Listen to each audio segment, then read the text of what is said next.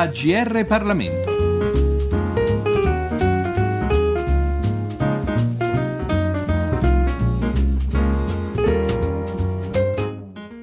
Benvenuti all'ascolto a tutti coloro che sono sintonizzati sulle nostre frequenze da Giorgio Cirillo. Il libro di cui parliamo oggi è Il Paese Reale di Guido Krainz, docente di storia contemporanea all'Università di Teramo. L'editore è Donzelli. Che cos'è il paese reale? Chiediamolo dunque all'autore. Questo libro, che ha appunto come titolo Il Paese Reale, è il terzo di una trilogia sull'Italia repubblicana e i titoli aiutano a capire anche il filo del discorso, il filo del ragionamento che ho cercato di fare. Il titolo del primo libro era Storia del miracolo italiano, cioè gli anni del boom economico, della modernizzazione del paese. Il eh, titolo del secondo libro, che andava sostanzialmente dal miracolo economico all'assassinio di Moro ai primi anni Ottanta, ma soprattutto all'assassinio di Moro, ha, eh, come titolo, aveva come titolo Il paese mancato. Questo è il paese reale. Che cosa significa? Che cosa, a cosa vuole alludere questo apparente bisticcio, questa apparente contraddizione, questa apparente polemica fra due titoli della stessa trilogia? Ma il paese mancato eh, vuole sostanzialmente dire che nell'Italia degli anni 60 vi erano speranze, aspirazioni largamente superiori a quelle che si sono poi realizzate, che vi è stato fra anni 60 e 70 quasi un'utopia di futuro, mentre oggi viviamo in seguito a una delusioni profonde degli ultimi decenni eh, quasi un'assenza di futuro, un senso di un pessimismo molto diffuso. Ecco, il Paese Reale racconta l'Italia dall'assassinio di Moro ad oggi. In realtà l'assassinio di Moro appare veramente alla lunga distanza come uno spartiacque, la differenza fra un prima e un dopo. Sembra chiudersi qualcosa con quei funerali e qualcuno, altri storici, hanno giustamente usato il termine di funerali della Repubblica, cioè la fine di una fase, un prima e un dopo rispetto a tante cose, rispetto al modo di essere dei partiti, ma anche rispetto alle culture del paese. Ecco, il libro Il Paese Reale racconta questa trasformazione, cerca di rispondere, intanto cerca di rispondere molto semplicemente ad alcuni dei problemi posti nel, nel suo ultimo periodo da eh, per Paolo Pasolini. E l'immagine di Pasolini occupava la copertina del Paese mancato perché quel libro si concludeva con interrogativi pasoliniani, sostanzialmente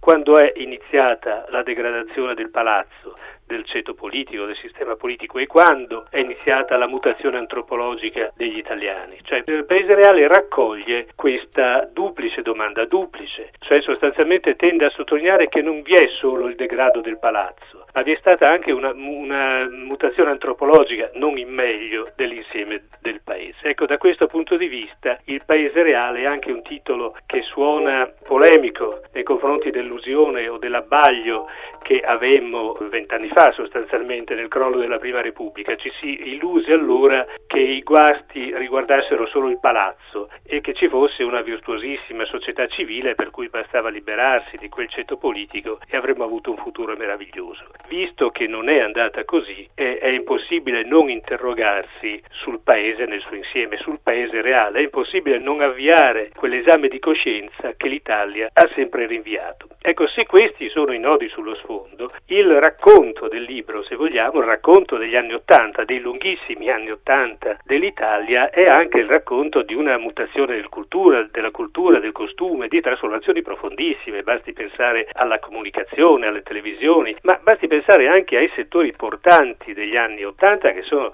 eh, settori straordinariamente positivi, dal design alla moda. La moda non ha nulla di effimero, la moda italiana degli anni Ottanta, è un architrave della nostra economia e anche degli aspetti virtuosi di essa nel rapporto fra le eccellenze degli stilisti e l'operosità delle imprese, le sinergie dei distretti industriali che collaborano al trionfo della, della moda italiana e lo stesso design è un settore in cui siamo considerati maestri nel mondo. Ecco, alcuni elementi culturali degli anni Ottanta non hanno un segno negativo in sé, il segno negativo che io do all'intero decennio, sono immersi però in un clima in cui eh, irrompono senza più freni alcuni dei tarli, alcuni degli elementi negativi che erano presenti già nel miracolo italiano, cioè l'idea di uno sviluppo senza regole, l'intolleranza nei confronti dei vincoli delle regole collettive, l'idea del successo e del guadagno come metro principale di valore, l'affermarsi insomma, individuale come unica, uh, unico schema di riferimento, insomma il rampantismo per dirla con un termine degli anni Ottanta che però è, è, è, francamente applicabile anche a comportamenti degli anni del miracolo economico, basti pensare ad alcuni dei film dell'ora, del filone della commedia all'italiana. Ecco, negli anni Ottanta sembra che alcuni anticorpi che erano presenti eh, negli anni precedenti non ci siano più, anticorpi collettivi, valori solidaristici e così via. Ecco, il libro cerca di ripercorrere questi lunghissimi anni Ottanta cercando anche di capire perché al crollo della Prima Repubblica non è subentrato quel futuro radioso che in molti si aspettavano, ma siamo oggi, stiamo oggi a fare i conti con un peggiorare delle condizioni etiche e morali del Paese. Da questo punto di vista, uno degli aspetti di cui si discute eh, rispetto anche all'oggi, insomma, è eh, un, un, macigno che si crea negli anni Ottanta, cioè il debito pubblico. Io cerco di dire nel libro che la crescita del debito pubblico, quello che ci schiaccia ancora oggi sul piano economico, è qualcosa che incide anche sul piano etico, non va guardato solo dal punto di vista economico, si accumula negli anni Ottanta e si, for- e si consolida negli anni Ottanta, si forma forse e comunque si consolida fortemente una, certa, una forte irresponsabilità collettiva del Paese, per cui si può consumare e sprecare lasciando il conto da pagare ad altri. Peccato che questi altri siano le future generazioni. Quando si svolsero i citati funerali di Moro, nel nostro paese circolava la lira, oggi c'è l'euro, c'è in altre parole l'Europa. Qualcosa dunque ancora tutta da costruire, qualcosa che forse stenta a decollare, ma l'Europa, sia pure a futura memoria, può indurci a tracciare un quadro un po' meno pessimistico del nostro avvenire? Non c'è dubbio, credo eh, che eh, l'Europa ci abbia aiutato a essere virtuosi, successe così nel sistema di Maastricht, che di fronte agli obblighi europei che l'Italia capisce che non può continuare a sperperare lasciando il conto alle generazioni future e ci ha indicato l'obbligo di essere virtuosi anche oggi. L'Europa eh, non è un caso, fra l'altro, che le, una fortissima legislazione italiana, ad esempio sull'ambiente, eccetera,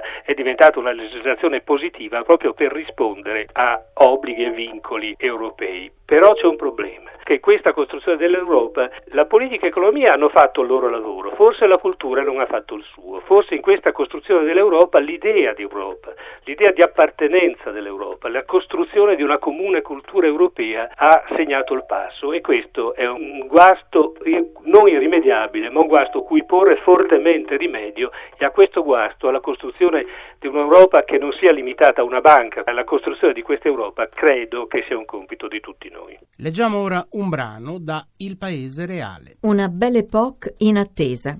All'alba degli anni Sessanta appariva così a Italo Calvino il nostro miracolo economico, premessa essenziale di una piena modernità del paese, o meglio, di una maturità che non sapemmo avere per evocare un amaro giudizio sugli anni Settanta. La straordinaria primavera del miracolo, densa di speranze e di contraddizioni, ci è stata raccontata in maniera intensa dal cinema e dalla letteratura, dal giornalismo e dalle canzoni. Era l'Italia di Rocco e i suoi fratelli, di Lucchino Visconti, 1960, e al tempo stesso della Dolce Vita di Federico Fellini, 1960, de Il Sorpasso, 1962, di Dino Risi, e della Voglia Matta di Luciano Salce, 1962, o di Deserto Rosso di Michelangelo Antonioni 1964, in quel percorso dalle asprezze del dopoguerra al boom economico che è al centro di Una vita difficile ancora di Risi 1962. E mai come in quel film la maschera di Alberto Sordi ci ha restituito speranze e delusioni, illusioni superficiali e drammi profondi della vicenda nazionale. Per non parlare naturalmente della letteratura, si pensi alla Roma di Pasolini o alla Milano di Bianciardi, alla Vigevano di Mastronardi o alla Liguria devastata dalla speculazione edilizia di Italo Calvino. E si pensi alle grandi inchieste giornalistiche de Il Giorno e dell'Espresso o a quella rottura con il passato che anche le canzoni ci sanno restituire. Le cifre e le statistiche di quegli anni ci riconsegnano altrettanto bene una modernizzazione radicale e convulsa, una inedita frenesia della crescita che progressivamente offusca il lungo permanere di povertà antiche. È aumentata la produzione lorda e netta, scriveva Luciano Bianciardi. Il reddito nazionale cumulativo e pro capite, l'occupazione assoluta e relativa, il numero delle auto in circolazione e degli elettrodomestici in funzione, la tariffa delle ragazze squillo, la paga oraria, il biglietto del tram e il numero dei circolanti su detto mezzo, il consumo del pollame, il tasso di sconto, la statura media, la produttività media e la media oraria al Giro d'Italia. Tutto quello che c'è di medio è aumentato, dicono contenti. Era davvero così e l'impatto di una tumultuosa trasformazione scuoteva dalle fondamenta un paese che usciva appena allora da un lungo e difficile dopoguerra, con consumi largamente inferiori ad altre nazioni europee e con la corposa presenza di un mondo contadino segnato dall'arretratezza. A rendere ancor più teso il dopoguerra italiano aveva contribuito il clima della guerra fredda, inasprito dalla nostra collocazione di confine e dal ruolo stesso della Chiesa cattolica.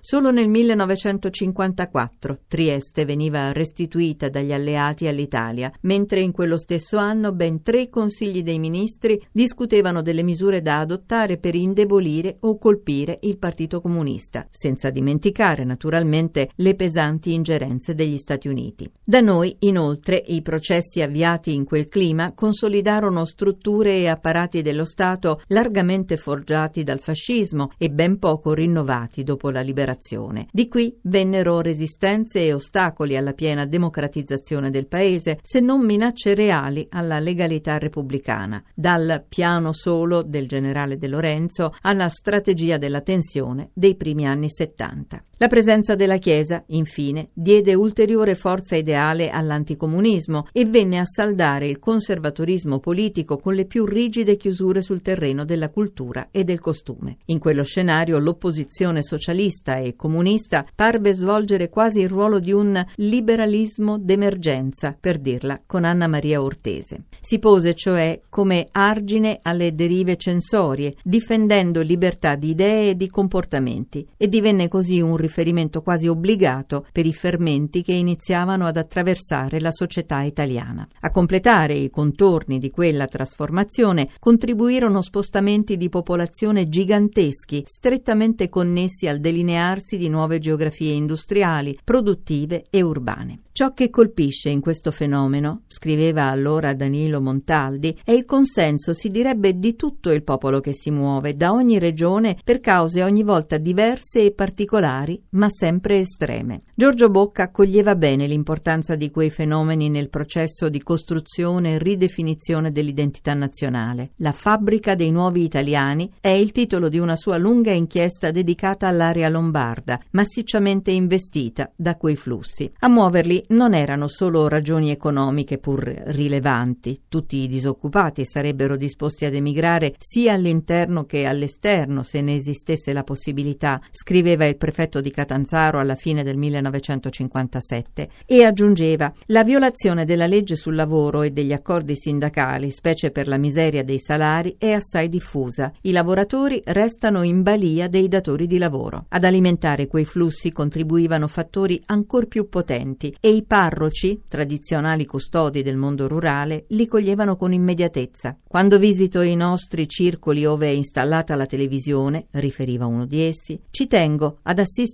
con loro a qualche trasmissione, vedere come reagiscono, come bevono questa vita che intravedono dalla finestra della televisione. La reazione, muta ma eloquente, delle facce, degli occhi, dell'atteggiamento, purtroppo è sempre la stessa. Cretini noi, siamo proprio gli unici cretini al mondo che ce ne stiamo ancora qui, accanto al parroco, all'ombra del campanile, a faticare, a rinunciare, a soffrire. Analoghe considerazioni venivano da acuti osservatori laici e rinviavano anch'esse ad uno snodo decisivo. Alla fabbrica dei nuovi italiani concorrono ormai in modo crescente le radicali novità che si affermano sul terreno dei consumi e delle comunicazioni di massa. Il mercato e i media diventano attori prepotenti nella costruzione di identità, intervenendo su un terreno prima occupato solo o prevalentemente da soggetti pubblici o istituzionali. Abbiamo abbiamo parlato di Il Paese Reale di Guido Krainz, edito da Donzelli. E per oggi è dunque tutto. Da Giorgio Cirillo, grazie per l'ascolto e a risentirci al prossimo appuntamento.